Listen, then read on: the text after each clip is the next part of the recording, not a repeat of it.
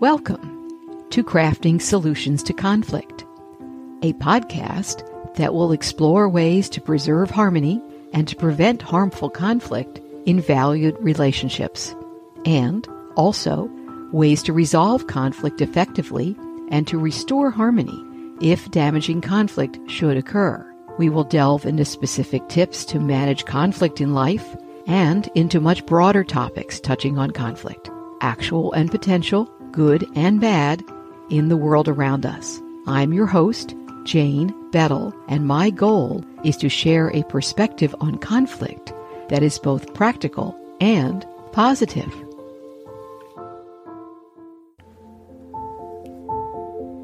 Shirt sleeves to shirt sleeves in three generations. My guest in the last episode was Ariel Nobile, a videographer whose work includes preserving the family memories of wealthy families, especially across generations. Ariel mentioned a proverb, one that is well known to some listeners and probably unknown to others. Shirt sleeves to shirt sleeves in three generations is the US version. In Japan, you might hear rice paddies to rice paddies in three generations. Italy, from the cowshed to the stars and back to the cowshed. In China, wealth never survives three generations. In England, clogs to clogs in three generations. At times, the saying has been attributed to the industrialist and philanthropist Andrew Carnegie. Some date it to England a century before Carnegie's birth, and some say this concept can be found in the Bible.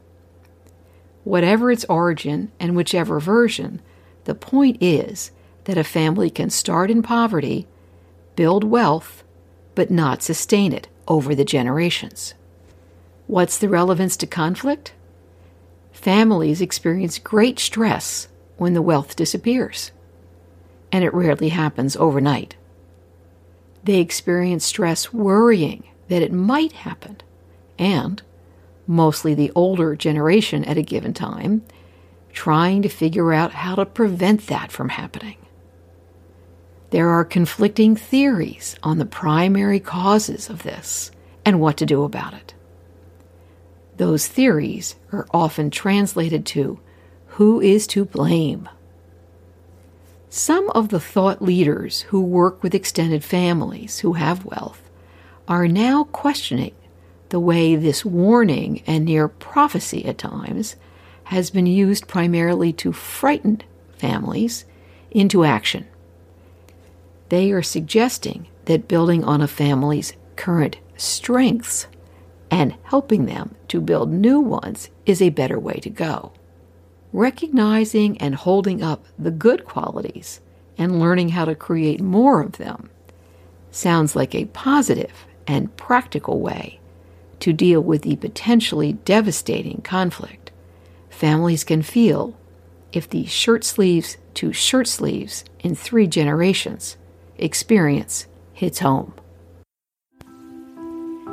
Thank you for listening.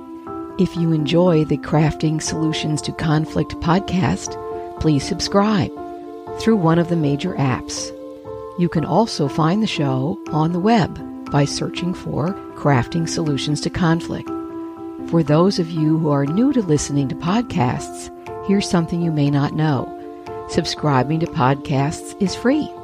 Comments or ideas about the podcast, let me know at jb as in my initials, at dovetailresolutions.com.